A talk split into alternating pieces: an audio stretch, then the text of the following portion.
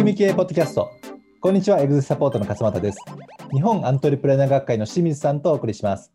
本日のテーマは顧客と一生付き合う仕組みについてお話をしていきます。清水さんよろしくお願いいたします。はいお願いします。はい。今日のテーマはですね顧客と一生付き合うというところなんですけれどもまあ、いわゆるあのビジネスにおいては顧客維持の、まあ、テーマとい。う形でですね、はい、ちょっとお話をさせていただければと思うんですが、はい。あの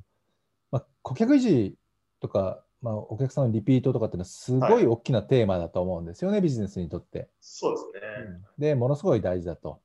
でよく言われているのが、新規集客と顧客維持だと当然ね、新規のお客さんをどんどん入れる必要があるので、はい。えー、まあ、それもねやり続けるというのは大事なんですけれども、はい、入れても入れてもお客さんが離脱し続けるんだったら、まあ、それはあの、まあ、意味がないと、まあ、売上も下がっていくので、やはりですね、どっちかというと、お客様を維持することが大事だっていうことをよく言うんですよね。うん。うん、であのよく、えーと、顧客維持の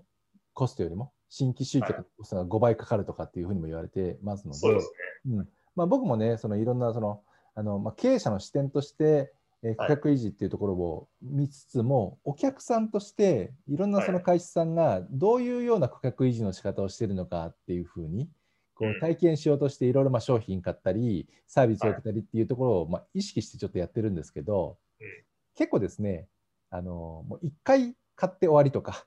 はい、1回そのサービスを受けて終わりっていうような提供モデルがものすごい多いんですよね。うん、うん。で例えばネットショップとかも結構、まあ、そうだしですし、はい、あの街の飲食店とかそうですねもう。特に観光地の飲食店はそうですね。そうですよね。一回行って終わりじゃないですか、はい、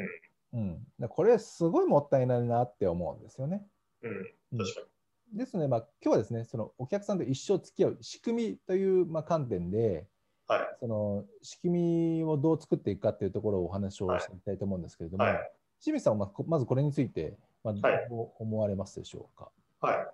えっと、考え方として大きく分けて2つあるかなと思ってるんですけど、はい、1つはまあよく一般的に言われている、例えば、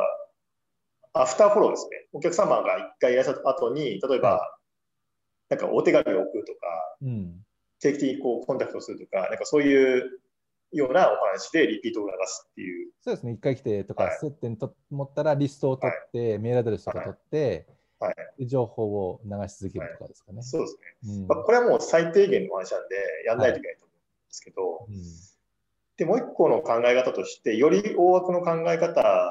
でいうと、商品の設計の仕方だと思うんですよね。はい、商品設計ですよね。はい、例えば僕らの場合だと、まあ、要は講座をやったりとか、なんかセミナーやったりするのが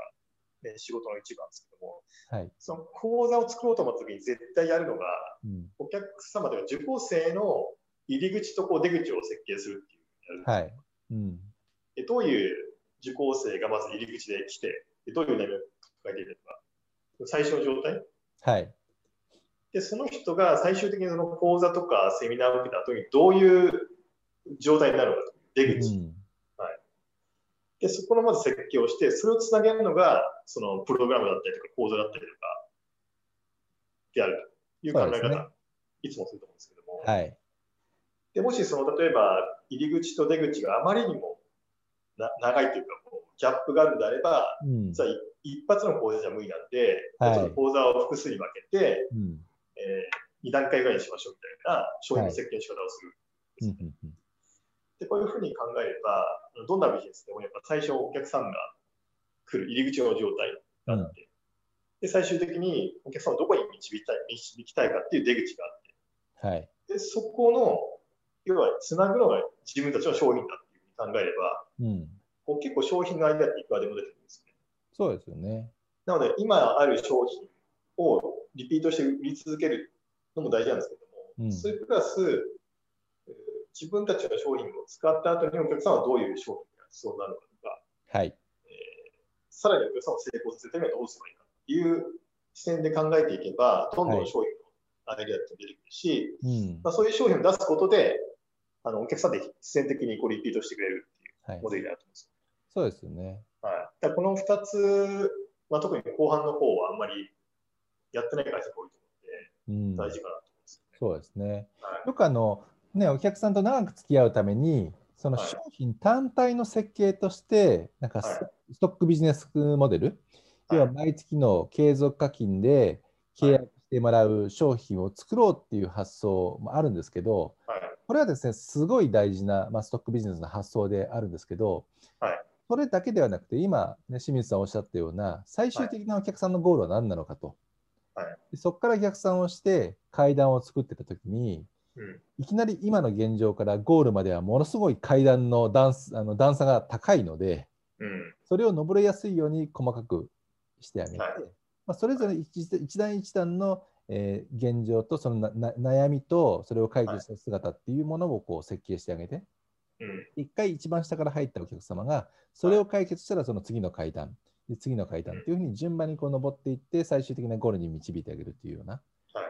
そういうような設計をすればその長いお付き合いになると思うんですよね。そうですね、うん、で、その中に、あの今先ほど言ったそのストックビジネス的な、はい、こうずっとこうお付き合いいただくような、いわゆるまあこれは書きモデルですけれども、うん、組み合わせていくと、まあ、よりですね長いお付き合いになるんじゃないかなというふうに思うんですよね。うん、確かに、うん。これをなんか一番うまくやってるのがベネッセかなと思うんですよね。ベネッセ。子供生まれたんですけど、まあ、はい、あそうですね、おめでとうございます。はい、はい、即座に来ますからね、ゼロ歳児用ですって今来て。本当ですよね。多分あれずっと続くわけですよね。ずっと続いてます、ね。1歳児、2歳児、そうです、そうです。ずっとお付き合い続けるモデル。はい、チャレンジ、あの、ね、真剣ゼミとかね。そうそうそう。はい。あと最近なんかね、あ、そうそうそう。続きますもんね。そうです。ずっとこう、追われる。うん。で、最近もう一個、あの、ちょっと引っ越しをしようと思ってて、いろいろ物件調べたり、はい、不動産調べたりしてるんですけど、えー、で最近不動産屋さんでもあのネット上で全部やってくれて、なんか仲介手数料が安いとこあったりするんですよね。はい。で、まあ普通は、ね、仲介手数料って1ヶ月取れるじゃないですか。うん。でもそのネットでやってるところだと、まあ場合によってはただとか、数万円で済むっていうところが結構あって、でどうやってまあそこ稼いでるのかって考えて、ちょっといろいろ調べてたら、はい。まあ、一個はね、その、貸主、借り手から仲介手数料もらうんじゃなくて、貸主からまずもらってるっていうのがあるんですけど、はい、もう一個なんかこれあるなと思ったのが、その、引っ越した後に必要となるもの。うん、あの、例えば、水道の確保とか電気の確保、インターネット確保、確保えー、そういう快適な生活を送るための必要なものっていろいろあると思うんですけども、はい、それのなんかオファーをしてくるんですよね。うん、なるほど。うちからこうやってください。ですね。はい。うん、完全にだから、引っ越すことがお客さんの、ね、もともとの目的じゃないじゃないですか、はい。その引っ越した後にやっぱり快適な生活を送るっていうのが、うん、あの顧客の成功なので、そのために必要なものをどんどんオファーしてくるんですそうですよね。はい。はい。で、こういうモデルを作ると、その、入り口のところではそんな稼がなくていいので、そこでお客さんが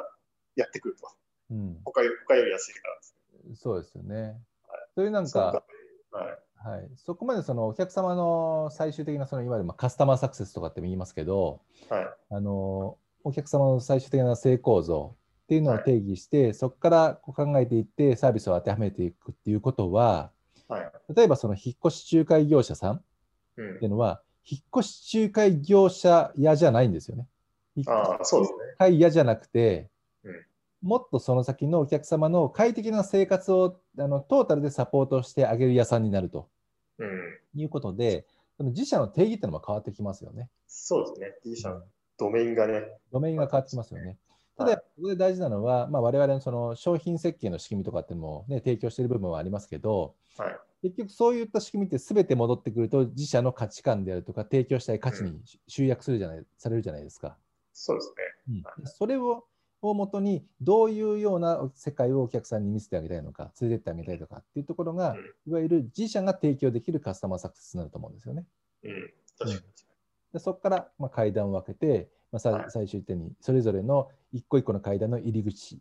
悩み欲求と出口成果結果を定義して、でそれの解決策を自社のサービスで提供すると。これをね、こう積み重ねていって、そうするとですね、綺麗な、まあ、商品ラインナップができるかなというふうに思うんですよね。そうですね。まあ、単純にテクニック論でお客様をつなぎ止めようっていうわけじゃなくて、そうです、そうです。はい、根本的な価値提供のところ、ね、根本的な価値提供ですね。はいはい、よくあのストックビジネスとか、最近のはサブスクリプション、サブスクって言われてるものって、はい、あの勘違いしやすいのは、もう定期課金、定期的なこう契約をしてもらうためのものだっていうふうに勘違いが結構多くて、うん、これはただの課金モデルの話だけしかないんですよね。で、ストックビジネスとかサブスクって何が本質かというと、継続的な価値提供があの、根本的なあの、はい、本質の話ですので、うん、それをですねなんか思いつきで提供してもずっと価値提供ができないわけなので、うん、やはりこう自社の一番の軸そこに沿ったものも価値を提供していくっていう形で、まあ、設計するといいと思うんですよね。うん、うん、確かにね、はいまあ、これが、ね、あの一顧客と一生付き合う仕組みの中の、まあ、商品設計の話がありましたけれども、はいうんまあ、そういうところで、ね、設計をしていくといいんじゃないかなというふうに思いますというところですね。はい、うん、よろしいでしょうか。はい。はい、ありがとうございます。それでは仕組み系ポッドキャスト、顧客と一生付き合う仕組みをお送りしました。また来週お会いしましょう。ありがとうございました。ありがとうございました。